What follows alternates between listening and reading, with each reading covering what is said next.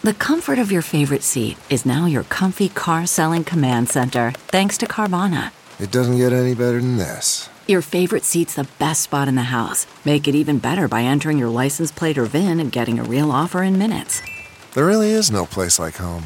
And speaking of home, Carvana will pick up your car from yours after you finalize your offer. Visit Carvana.com or download the app and sell your car from your comfy place.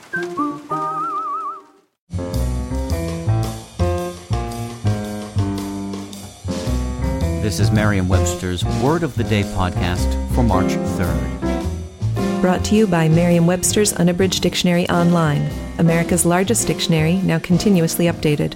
Learn more at merriam-websterunabridged.com. Today's word is thanatology, spelled T-H-A-N-A-T-O-L-O-G-Y.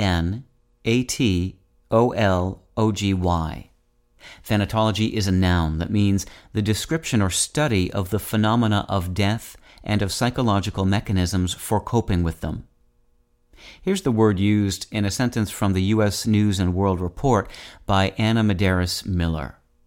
In her 8-week Yoga for Grief course, Stang uses her background in thanatology, the scientific study of death, dying, and bereavement, to educate participants about death and normalize their experiences.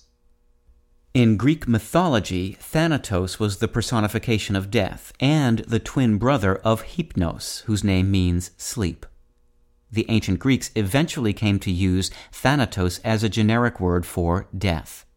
Thanatology is a direct linguistic heir of the Greek term and was first documented in English in the mid-1800s. As a science, thanatology examines attitudes toward death, the meaning and behaviors of bereavement and grief, and other matters.